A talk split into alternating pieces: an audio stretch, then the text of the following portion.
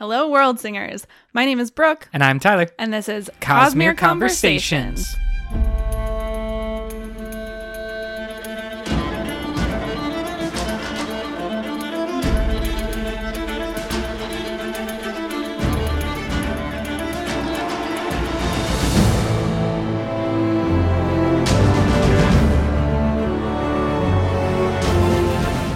Hello, everyone. We are back again for another episode, and this was another fan requested episode. Remember, you can reach out to us everywhere Twitter, Reddit, Facebook, Cosmere Combos. But someone suggested Words of Brandon because we are tossing out a lot on different episodes, just like, oh, yeah, there was a word of Brandon about blah, blah, blah. Yeah, and if you don't know what a word of Brandon is, That can be really is- confusing. Yeah, it's an amusing term that the Brandon Sanderson fan community uses to indicate things that Brandon has said that have been sort of confirmed or are canon facts about the Cosmere. so many of the different events that Brandon puts on, book signings and fan Comic Con, all the different like stuff. You know, you just Yeah. have multiple opportunities where Brandon is being asked questions by his readers. And unlike a lot of authors, Brandon is very receptive of those questions He's very generous. incredibly generous and we also we being just the, the fan community in general have come to put a lot of trust and faith in what he is talking about because he's a very well outlined individual and someone who builds long-term plans. So while with all authors it's a little questionable you know how much they're Yeah. out of book things you should listen to. I know there are some readers who hate the idea that an author would say something out of book um, or you know that they would even pay attention or need to pay attention They only want the information that is inside of the books and no external. and we've you know definitely seen some of this in the real world. I think that uh, j.k rowling is probably the most famous example with some of her out of book references. And regardless of if you like those changes or updates to the harry potter universe it certainly can be said that she's just kind of winging it she doesn't have like a long outline plan of like all these things it's more of i felt this about a character or where Brandon is almost always being very specific. And that's kind of why we have a lot of faith in these words of Brandon. If he's not sure about something or feels like he can't answer something in a way that he can be faithful to, he'll just say that. And he'll just say, like, that's something I've thought about. I haven't really worked out the details yet, so I'm not going to answer. And so we thought that based on some fan feedback, we should do a Words of Brandon episode. And we were like, okay, we'll just look up our favorite words of Brandon. And then we realized that the man talks a lot, kind of like he writes a lot, uh, because there are a lot of words of Brandon, and he's constantly giving more as there are more events. Um, so instead, we're going to turn this into like a reoccurring episode theme that we come back to uh maybe every like 10 episodes or something we just do another words of brandon episode There's so much. it's basically endless and we have some from the very beginnings of like brandon's career more than 15 years ago now at this point um, and then we have some that were literally uh, happening in march 2019 which is Mhm. the day that we are recording this episode the last day of march. So like we have the whole span of different words of brandon and there are now thousands of i mean that's not an exaggeration. There are easily more than a thousand and i would say There's so many. couple thousand uh, words of brandon that have been documented and recorded by fans. Yeah, I was to say shout out to the fan group and community that work to compile all of these and transcribe them and have recently put them in a very convenient location. If you are familiar with the Coppermind, um, the wiki for the Cosmere, there is a link in the left hand menu called Arcanum, and that is where you can find all of the archives of Words of Brandon. Now, what we'd like to do is take a look at some of the words of Brandon that we pulled out for this episode. Not necessarily favorites, not necessarily the most important or most transformative, but just kind of A sampling. yeah, a good sampling from across the spectrum of things that Brandon has said that we found interesting. Here we go. A fan asked, "Do Mistborn have resonances?" Which, for the uninitiated, the resonances are the concept or idea that at the merging point of two shared powers that there is a resonance point that kind of creates a new power some type of like other thing that is going on. I think we first got a look into this concept uh, with the surges on Roshar, yeah. where each group of Knights Radiant have their two powers or two surges that they get. And then the way that those two powers sort of play together creates this resonant point, like pseudo third power.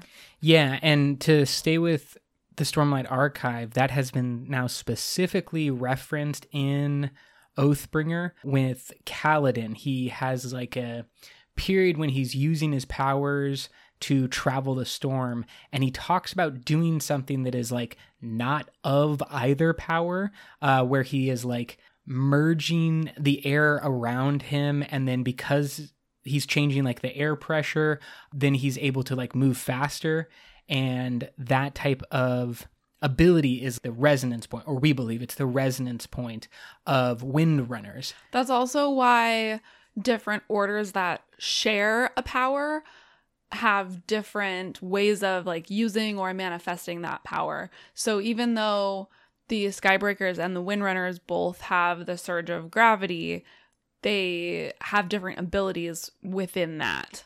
they're going to combine in different ways Right. um, it's like mixing baking powder and vinegar creates a very violent reaction where mixing baking powder and water does not um, you just have that kind of like possible reaction with two powers that can be seen um, and so these resonance points we find very interesting we see them in mistborn uh, with the twinborn abilities in era 2 Well, I think that's what this word And of Brandon is getting at, yeah. is about is asking if Mistborn would have resonances. And Brandon's answer to this question is that everybody does, but they're not as pronounced. And then the questioner asked a follow-up of is that because they just have so many powers? And Brandon said yes. Now, is he talking here about pure Mistborn like in era 1? I believe so. Uh, okay. That would make more sense. Yeah. Um, and so the variety of different powers, because it's almost like a symphony or an orchestra playing all at once, Right. you don't notice the resonance points or they're not as viewable or interesting, I guess you could say. Well, and it seems like with Mistborn, like you would have to kind of be a savant in each metal in order to like find each of those resonance points. and they would never not- happen because Right. you're going to be a Mistborn who's going to be. you're going to use all of them kind of yeah. relatively evenly. Exactly. And so like that I, I think is what Brandon is saying and part of why we found this interesting is that okay, what actually is going to allow you to see the resonance point most is not having a bunch of powers, having those two powers that are playing off each other. And that is where I believe we have seen it in Mistborn Era 2 with Mhm. Wax. Yeah, Um, I'm pretty sure there's a word of Brandon about that too.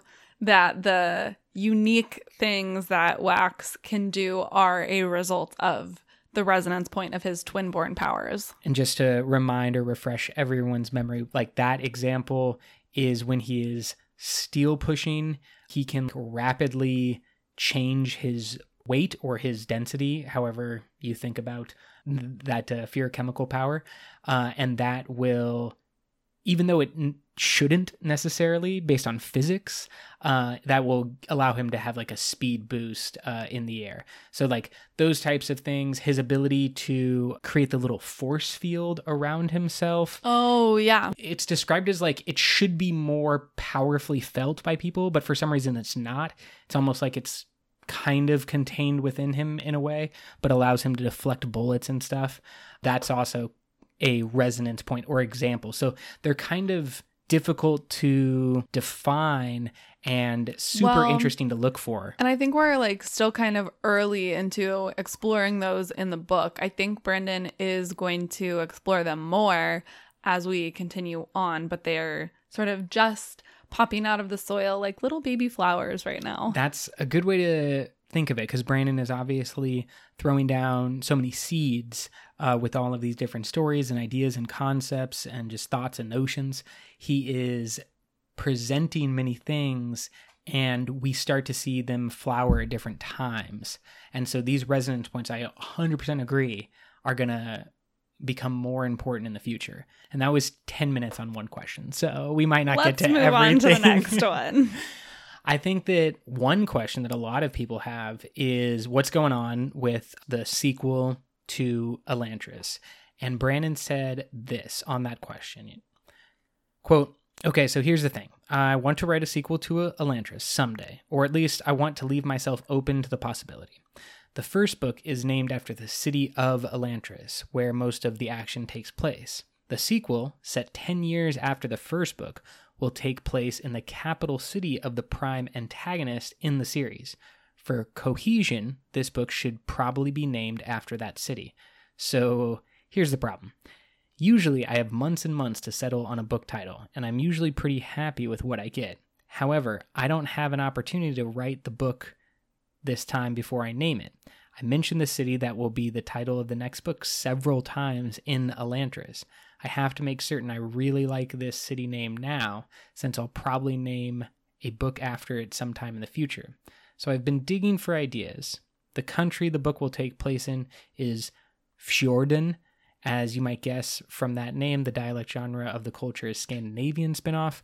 It's kind of a guttural Norse Scandinavian with some harsh Germanic sounds thrown in, and I did a disservice to all of those because that's the end of the quote. I wanted to talk about that one because single question, and Brandon goes off on a bunch of different kind of tangents. Mhm. And just to give you an example, like the mind of the this person is really incredible, but he's already put together all of these different ideas from the name of the capital city of the the prime antagonist being the same as the name in the book because it has to be cohesive and that is necessary or he believes it's necessary uh, for Which many I think is interesting because he broke from cohesion in the Stormlight Archive. The first two were named after in world books, and then the third one he named after a sword.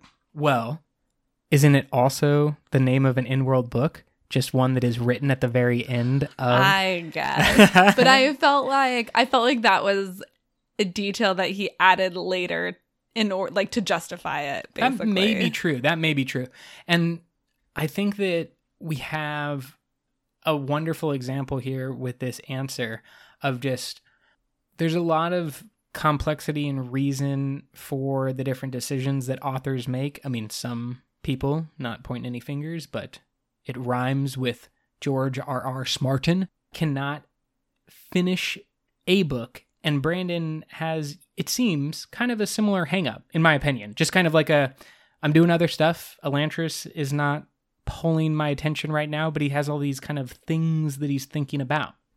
Well, and I think it's nice to know that at least he has reasons that are like being carefully thought about and like he has good reasons behind them. So that's always nice to hear that it's not just like, eh, I don't know, I'm not interested, but that he's like put some thought into it and, you know, he's still mulling it over to get the best end product. Do you want to jump over from Elantris to Warbreaker? Always. Excellent. Tell me about biochromatic breaths. Okay, so somebody asked, you know how the biochromatic breaths are more like soul? If you were to get hit by a shard blade while having several of them, could you take more hits before you lose the soul from your body? And Brandon's answer, as it often is, R A F O. RAFO. Read and find out. R A F O. Yeah, if you it took me a little while to figure out what this meant when I was it like appears everywhere. yeah, when I was reading stuff on the internet in the Cosmere community, like first starting out, I was like, what is this that keeps showing up everywhere? So if you're new too and you don't know, RAFO, R A F O, is read and find out. And I think it's pretty cute and funny, like the whole culture within the Cosmere community that has come up around this, because Brandon will give out RAFO cards um, at signings and stuff. So, like, if you ask a really good question and he's impressed by it, but he can't answer it, he'll give you a special little RAFO card. And these are the types of questions that I really love too. The ideas about combining different worlds, combining different powers. It was probably part of the inspiration for our Cosmere Cage match back in the day. I think that this is just like the whole amazing thing that's going on with the meta fandom around the Cosmere is that we have these people who are thinking about combining the universes and then we have an author who is willing to at least entertain the ideas. And this is a really great question. Biochromatic breaths are interesting because they are a form of investiture that is like very tied to the spiritual realm and is naturally given to everyone has a biochromatic breath gifted. Nalthis. Yeah, on Nalthis. So if you are a Nalthian individual, you have a biochromatic breath at birth. It is your birthright. And then you can obviously add more breaths, and we- that's you know the whole story of Warbreaker. But I'd like this idea of shard blades remove part of the soul or mm-hmm. attack part of the soul or sever your connection to the soul. I don't want to Yeah. necessarily say like destroy the soul. But we know it's interacting Yes. with your spiritual self more than, well, yeah. A little bit of both. Like yeah, if I mean for humans or you know life forms, right? It's very much disconnecting the physical from the spiritual slash cognitive. And I think it's cool that you can maybe pump yourself up with biochromatic breaths. Uh, basically, be like the God King. You know, imagine Yeah, if the I mean, God I King wonder if, like- took a bunch of shots from a shard blade. Is that But- how Vasher became the sword master on Roshar? He was like, I can always practice with shard blades because I don't have to worry about I have a bunch of breaths. Yeah. Like, um, I mean, I, I think he probably became a sword master because he's like super old and good I with mean, swords. I know, but you know what I mean. I do. And I like the idea or the concept that just like, okay, where other people are terrified of those weapons and they have a, even the people who use them give them much more reverence. They're mythical objects, they're religious objects. Um, but that to Vasher, they're just like things. He's seen a lot of things like them. He's created one uh, that's kind of like them and maybe more powerful. Actually, yeah, we could say Nightblood is easily more powerful than any one shard blade. Uh, it depends. It depends, but you know what I'm saying. It's just like he's he's not afraid of them, and maybe that does allow him to be a little bit more confident. I mean, think about the the clap, the move that Dalinar Ooh, yeah. does, and Vasher talks about that specifically as being like a a last ditch effort, but also one that Vasher forces everyone to practice and try. A lot of people wouldn't just never practice that. They're like, Yeah. if you're put in front of a shard blade, like in that Nah. position, you're gonna die. uh, that's the only option. And Vasher's like, no, no, no. We got a little something we can work with. Maybe that's because he does have a little bit more confidence in his uh, biochromatic breaths. We don't know. We have to read and find out, which means it will probably come up again in the future. Question Can hemalurgy be used to steal other, like, Stormlight? So, what this person is asking is Can hemalurgy steal other investitures? And Brandon says it could, It's very complicated, particularly with surge binding, because the bond with the spren is a voluntary thing. So you could steal the power, but you would also be stealing the spren bond, which the spren then has autonomy over. So it might not turn out really well for you. It might not turn out well for anyone involved. Much easier to steal things where there isn't an autonomous being involved in your gaining the magical powers. Fascinating question because we know that hemalurgy is the big magical loophole basically. Like it can you can steal someone's investiture. Yeah, I mean, it's the ultimate hack. yes and that is always like what we're looking for what we have our eyes out for. How is brandon going to loophole this entire situation? We try to get ahead of him and then he mystery writes his way out of it. But can it be used specifically when it comes to like a radiant ability is is what's being asked in this question Yeah, I thought this was really interesting. There have been a lot of questions asked about hemalurgy stealing various things, but I think this specific one is maybe the most interesting because, as Brandon says, like, you're not really stealing the power, you would be stealing the connection with the spren. And, like, man, that is really heartbreaking to think of. Well, it's heartbreaking, but I also like the idea that he drops the word autonomy. The Spren has autonomy over the bond. No, no, yeah, well, I mean, we see that with Syl and Kaladin. Of course. Syl has the ability to just be like, bye, I don't like you anymore. You're not fulfilling your oaths or whatever. You're not being honorable. and you that get no powers. Goodbye. and that is fascinating on the Risharian level or on the planet level. But if you back that up to the Cosmere level, also remember that autonomy is the name of one of the shards. In fact, yeah, but that's not what he's talking about in this quote. No, no, no. It's not what he's talking about in the quote, but he's obviously thought a great deal about what is autonomy. We think it might even be like the big bad or one of the main for Bavadin, one of the main forces of bad in the Cosmere. Um, and so he's obviously thought a great deal about autonomy and what that means. And I found it interesting that he used that word to describe the Spren bond. And I think that obviously, if you tried to violate a sentient creature's autonomy, it's probably not going to work out for you great. So, That's also super interesting because that makes surge binding like maybe one of the most more powerful. yeah, Yeah. powerful versions of investiture because it essentially can't be stolen. It is almost like a way to break the pattern that we've seen on Mistborn where there's more and more technology being involved. No, Surge because bind- that has more to do with fabrials, not No, hemalurgy. But but okay, there's something similar about fabrials and hemalurgy. They're not identical, but there is some idea about abuse of invested abilities or investiture in general. oh, You I see what what you're saying. Okay, yeah, because a fabrial is like a prison yes, for, for, the, Spren, spren, so yes. it's kind of like the hemalurgy version. They can't bit. have hemalurgy because the spren will just be like bye.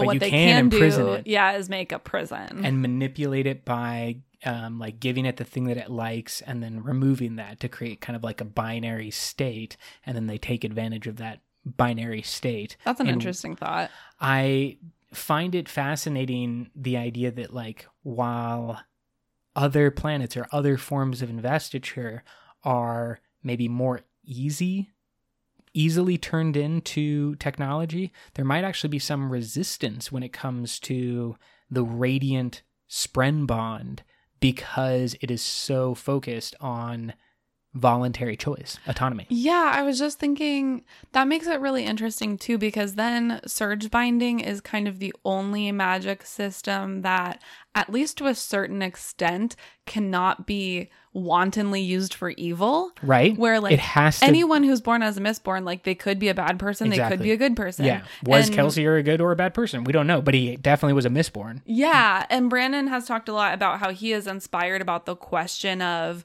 what people do when they're given godlike power.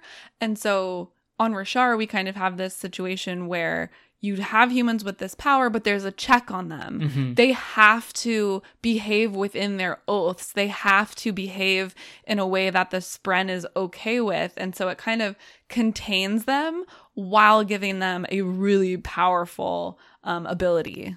I think if we're talking about the Spren bond, let's go into the opposite version of that when we look at this question. Quote, you've previously said that Nightblood is the most powerful non shardic being in the Cosmere. Is he more powerful than the Unmade or the Stormfather in terms of raw investiture? Brandon's response, quote, raw investiture? Here's the thing. When you say powerful, it can mean lots of different things. More raw investiture than the Stormfather? Probably not. Than the Unmade? Probably. I would have to look. I don't have the numbers on this, but the Stormfather is very restricted in what he can do. End quote. Again, another great question and another great, like, thought provoking answer from Brandon. Yeah, like I find that really surprising that Nightblood may in some ways have more power than the Stormfather. Like that seems weird to me. Well, we know that Nightblood has a kind of twofold effect. And one is that he is drawing a tremendous amount of investiture from the wielder of Nightblood. Like Yeah. anyone who pulls Yeah, he's a magic vampire. Yes. And his blade is able to, much like a shard blade, have a severing connection on life forms, right? I think Nightblood actually destroys on like all three levels. So the physical, the cognitive, and the spiritual. It just like vaporizes. Yeah, anything that it touches, it's it's turning to vapor, even more than like a, a shard blade that just kind of like slices through everything and leaves it all gray and dead. Yeah. Nightblood straight up like poofing everything. And we have the other effect that, that there's a psychological component to Nightblood that he basically like manipulates the wielder if they are in quotes evil. Uh, they yeah. are going to be tempted by an insane bloodlust that will almost always or has always resulted in that person plunging Nightblood through their own chest. And then Nightblood's like, I did it. Yay. All the evil is gone. and then normally Vasher comes and picks him up and is like, freaky. Yeah, I mean, to me, that's like the biggest thing about Nightblood is that he works essentially without even being wielded as a sword. Like, there's several times when Vasher just pulls him out of the sheath a little bit and like throws him into, you know, an alley or whatever. And like all of the guards are compelled by their evil to pick up the sword, kill all of their friends, and then kill themselves. Which is a pretty dope move if also not just being completely horrifying in every single way. Yeah. Some of the words of Brandon are not necessarily about any of the books, but he does some talking about sort of his own creative process, his life as a writer, because as you may imagine, a lot of his fans are also writers or aspiring writers. And I thought something that he said about his career was really interesting in one of these question and answer sessions. He said, it's very difficult to get a teaching job in creative writing without an MFA or a PhD. I applied to many of those programs, submitting Elantris as my writing sample, but I was rejected from all of them. I managed to get into BYU on my second year of applying to programs, but only their MA program, which was a stopgap because it wasn't an MFA, and therefore wouldn't be enough to let me teach. In the first week of that program, the graduate chair explained the work we would need to do if we wanted to get into a PhD program that would give us a shot at teaching for a living. I distinctly remember realizing I could never do all of that and still write my novels. So I made the call and turned towards fiction instead of academics. And how many times in life are there like those types of decisions or realizations that like completely change your trajectory? I mean, Brandon that, Sanderson could have been a teacher. He could have been a Yeah, professor of literature. Exactly. Like something you think is your path that you think you want to do. Like maybe, you know, a lot of times it's not really what you're meant to be doing.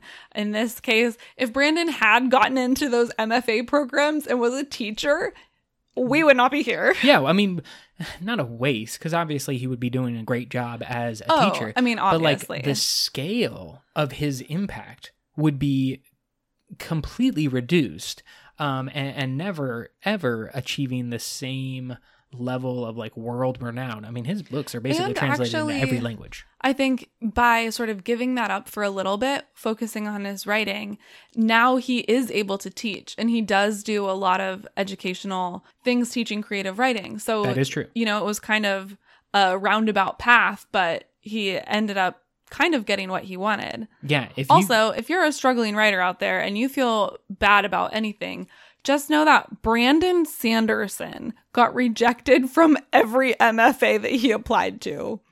That's incredible. Going on to a next question, just a quick one here. Question Could you create a nuclear bomb using the surge of division? Answer Not division, but there are Cosmere powers that are built around splitting atoms. What? Which of those powers? Oh my What, gosh. Brandon, how dare you? No, okay, so I have no idea Clever question, first Great of all. Like, I would have never thought of this. because it is asking something on such a specific level. You have to know the actual science and not like to a deep level, but you at least have to know what creates a nuclear bomb or a nuclear reaction uh, to understand this. And division is the best Yeah, surge you would that I think could it imagine. would be Yeah. division. because you could just imagine the atoms being ripped apart and that creating the chain reaction, the beginning of the chain reaction uh, that starts a what we would call a nuclear explosion. So but like, what do you think? What is it? I don't yeah, know. what do you think is the Cosmere power? Is like, is it something in a magic system we've seen, or do you think it is something to be announced? Well, what about this? There are Cosmere powers that are built around splitting atoms. What if that was the thing that the OG people did?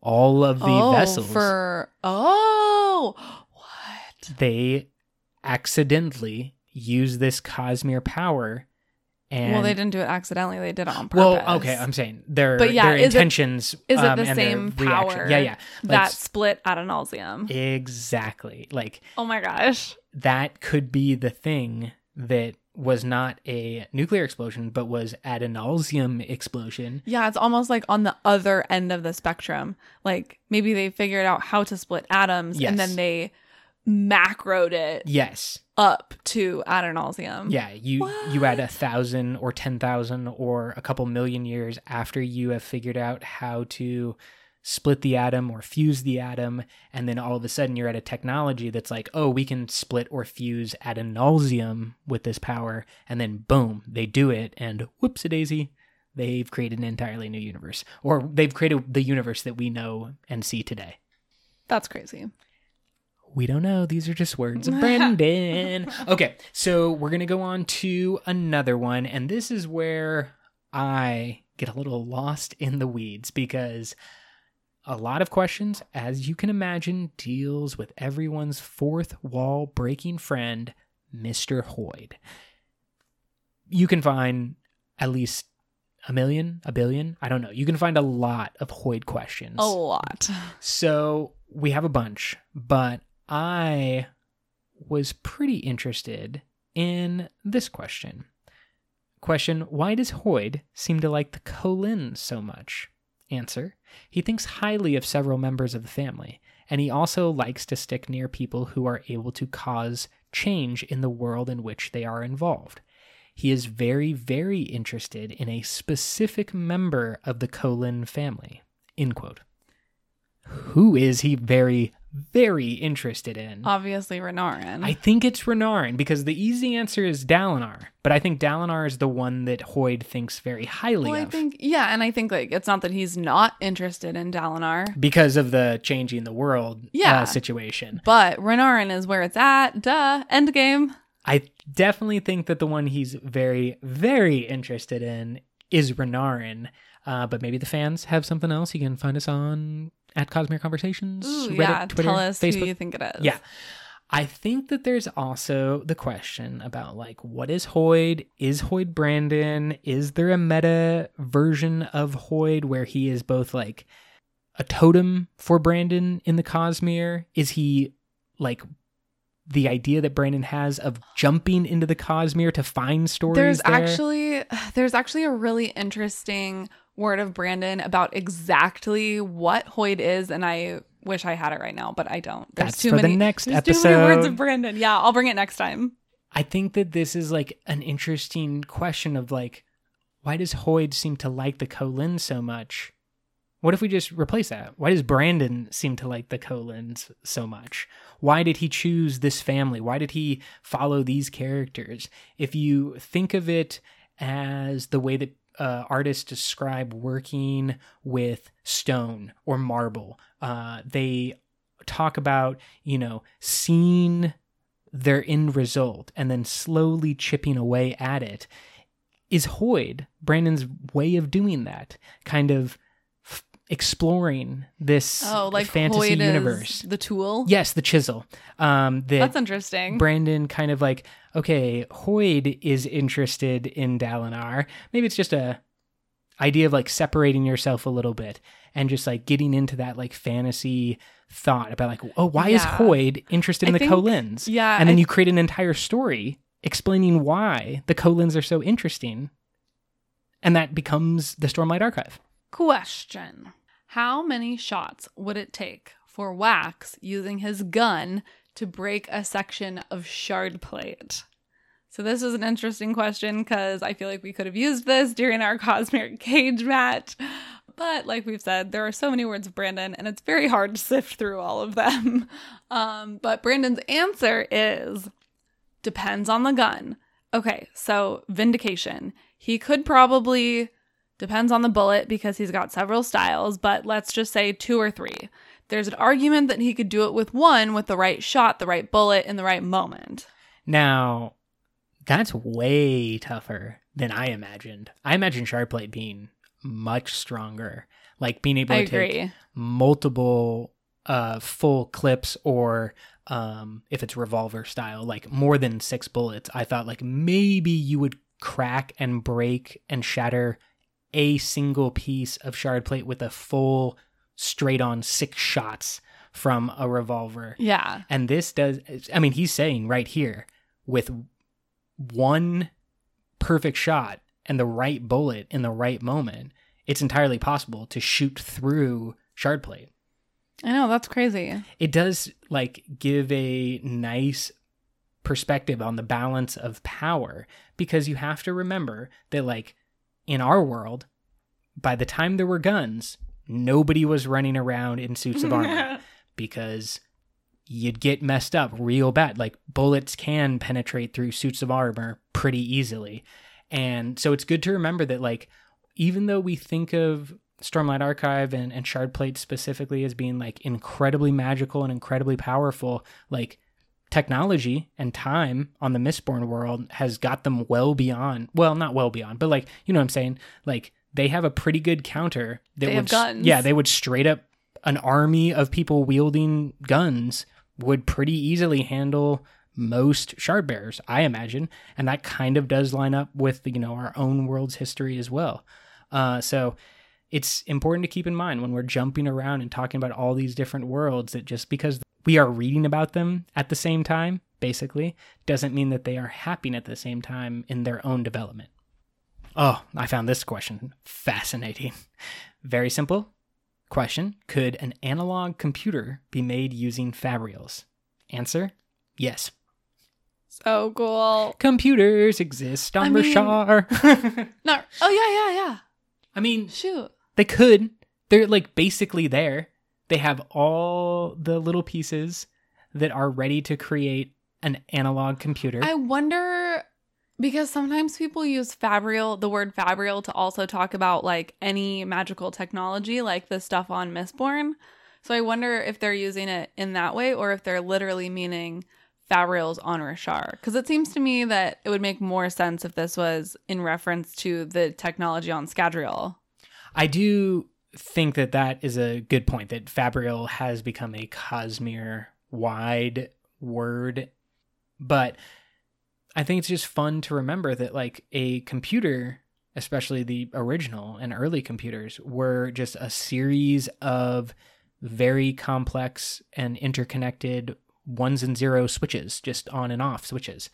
And we basically have a bunch of examples of fabrials, yes, on Scadrial and also on Roshar, being used in an on and off capacity. You know, I think of the the gravity one that they used to create the um The elevated ship. well the flying ship on Scadrial of course i was thinking on Roshar, the Oh, early the version platform. the platform for the archers right yeah so it's just an on switch boom platform goes up and weight goes down Yeah. or something and then and vice versa.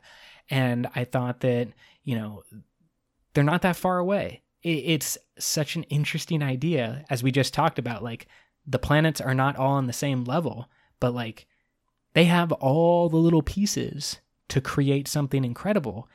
And it's important to remember that the human species is not native to Roshar and they had to get there somehow could it have been through their own ships something like what we saw on Scadrial a later version of what we saw on Scadrial You would think so. There's basically no other way that they could have got there.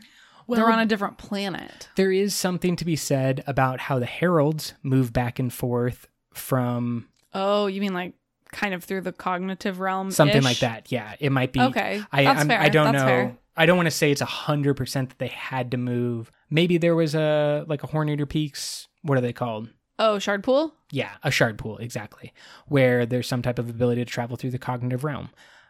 I don't Yeah. know. I think that it's an interesting question. It's definitely interesting how close. And it gets back to that question that Dalinar and eventually Adolin are asking too. Like, why were shard plates and blade only used to construct weapons of war? Like, why don't we have gigantic ships? Why don't we have farming equipment? Why don't we have XYZ? That's why I kind of think they're evil. All humans are just shard plates. Shard, shard blades and shard blades. I also agree that it does definitely seem like a thing of odium more than Yeah. a thing of like honor or uh, cultivation. Ugh. Man, to me, that is like one of the best questions put forth in the Stormlight Archive. It's definitely one that keeps coming up. I think it's an important one, guys. I, I don't think he's like accidentally throwing in this question multiple times by multiple characters now. Uh, what is the reason that shard plates were only created Yeah, as why are they weapons of only war? destroying? Yeah, exactly. And I, I think the answer is probably because they don't come from a good place or they don't come from a, a good inspiration. You know, they're of ruin, they're of odium. Maybe they're of autonomy. I don't know. Doubtful. Sometimes these words of Brandon are just very simple updates on books and like when things are coming out. Somebody asked, Can you tell me whose books are the next few Stormlight? So, as we know, each Stormlight book focuses on a specific character. Um, and Brandon had laid out an outline for this, but it's changed a little bit in the last few years. So, new answer from Brandon yes, Eshonai book four, even though, you know, Szeth is book five, six is Lift, seven is Renarin, eight is Ash, nine is Taln, and ten is Jasnah. That Jasnah book, though. Oh my gosh. Number 10. Okay, there was also another word of Brandon. I don't want to get like off. This is obviously cool. Got to know what the focus of each book is going to be. And while it might change as it did in the past, I think this is pretty cool. I mean, I like this lineup. You know, I if we're do this is the batting order, I'm pretty impressed. like I don't understand how the next one is gonna be Eshonai because she's You know, dead. dead. Yeah. I think Unless what if it's like in the cognitive realm or like the spiritual realm or something? I think that that could be something because I obviously believe it's going to be primarily Venli. Flashbacks with Eshonai, present version with Venli. That's my theory. But we already got a lot of get a lot of- Eshonai's yeah. flashbacks. Like we know what led her to her death, basically. Yes. So now what? I don't know, but I think there is a interesting question to flashback to what the Parshendi were like before the war. Um, Yeah. in, in their Yeah. time when they were definitely Parshendi, but were not at war with the humans or were not aware of the humans. And so that could be explored. I really don't know. Obviously, I don't know because I'm not Brandon. But I think that having that as a lineup to look forward to is pretty dang amazing. And if you didn't catch it, Ash, book number eight is Shalash, the Herald. Important to remember. She in Oathbringer is the one She's super cool so far. I'm excited. obsessively destroying her own image uh, in any different form, whether it be painting or sculpture or whatnot. Um, and so that is part of her quote unquote insanity. I also have a gigantic quote that I cannot read because it is a scene that was cut from one of the Stormlight archives about Taln's arrival and what happens shortly after his arrival at the city of Kholinar. Oh, yeah. It's fairly long and probably too long for us to read here on the podcast, but I will just say this Taln, at least in Brandon's mind, even if it's not canon in a book, Taln is very much aware of his limitations. He's like going through flashbacks of his torture, and that is kind of preventing his powers or blocking his powers. Um, but he is also having more and more moments of cognizance, and he is kind of coming back to himself a little bit more. And so, if you want to check that out, you just search for uh, Taln Word of Brandon. I'm sure it'll come up pretty early on your Google searches. Another question about Nightblood. Question What would happen if Hoid held Nightblood? Uh, Hoid would not do that. Hoid would stay very far away. Not even hold it? He would stay really far away. There are very few things in the Cosmere that Hoid is afraid of, and Nightblood is one of them. So let's just say if very, very, very few things in the Cosmere had a chance of destroying you, you wouldn't even pick one up. You'd try to be in a different room entirely. Everyone whispering in the audience about how Nightblood being able to destroy a Hoid. I didn't say, I said theoretically. I said had a chance of. I did not confirm. Hoid doesn't know, but there's a chance, and so he's not going to risk that. Can Nightblood destroy Hoid? That is the question mark. I think the answer is yes, based on what we talked about earlier. Hoid is, at least in some respect, kind of collecting different forms of investiture, and Nightblood basically, one, instantly vaporizes all your connections to all the different realms, but also absorbs investiture. So, like, if Hoid even picked up Nightblood, there is the chance that his, for example, aging ability, his ability to heal, whatever is going on that keeps him alive so long, uh, is sucked out by Nightblood, and then he has to go back and somehow get that again. I'm guessing, since it took him a long time, uh, it's not something he's interested in testing the limits on. Well, I'm wondering because Hoid is, at least in some respects, like more of a cognitive character. Like, I wonder if he exists sort of more in the cognitive realm. So, physical weapons have, like, do less harm to him because he doesn't exist primarily in the physical realm. But Nightblood is obviously a very different kind of weapon and so poses a more severe threat. That could also explain some of the rules that Hoid has to follow that we're not quite sure why he has to follow them. For example, being adverse to causing other people harm. Is that maybe because, as you just said, he's kind of in and out of the physical realm and more of a cognitive creation? Yeah, exactly. It's totally possible. Just to keep on the Hoid bandwagon, because who doesn't like questions about Hoid? Question. So, I was looking at the letter sent by Hoid to Frost and vice versa, and I was wondering how they sent them. Like, is there some sort of Cosmere postal service in the cognitive realm? Answer. He's not using it, but there is active trade between several of the planets and a version of the postal service.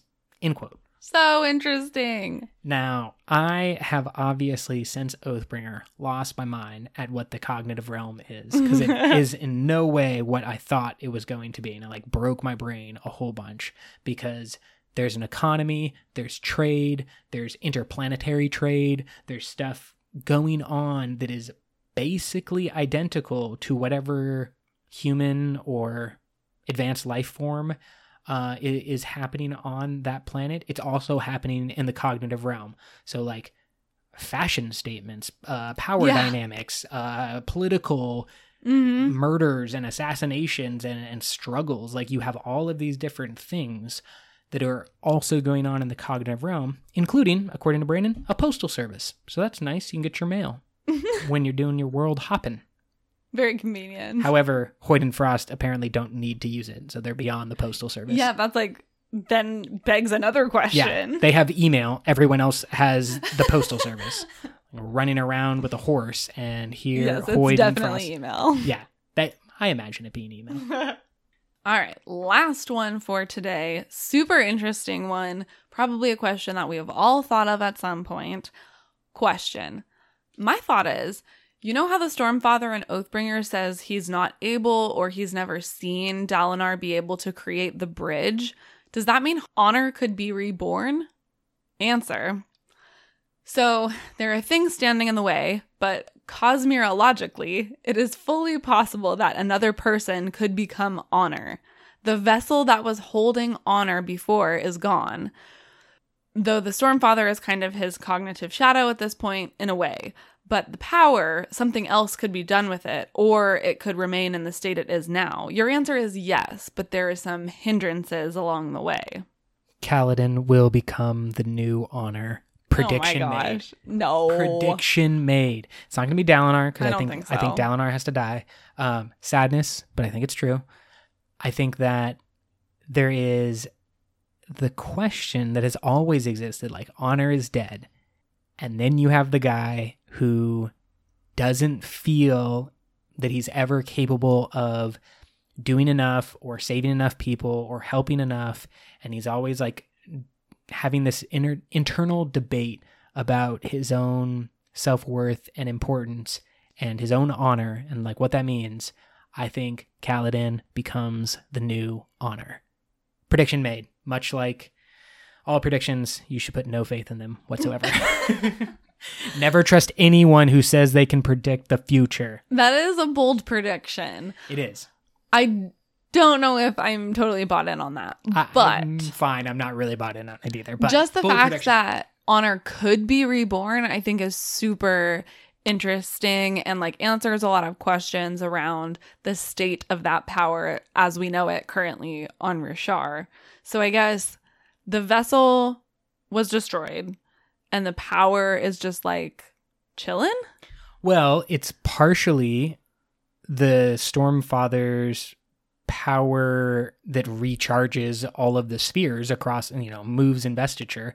Like that unwieldy Yeah. power is of honor.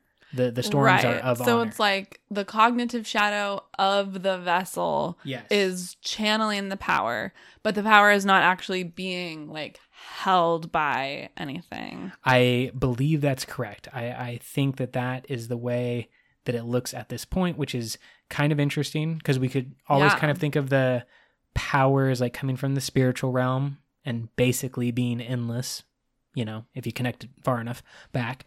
I And also really like the Brandon coined word cosmologically. Yeah, I'm pretty sure we're going to have to use that all the time now.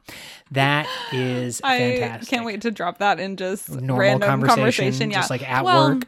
Cosmologically speaking, and then just go off on a very normal tangent about like Excel sheets or something.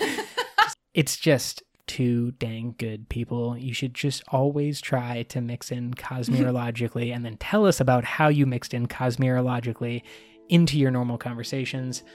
You can find us on the Reddit, the Twitter, Facebook, at Cosmere Convo. We're everywhere. You're everywhere. Thanks for listening. Brooke, take us away. until next time, life before death, Strength before weakness. journey before destination.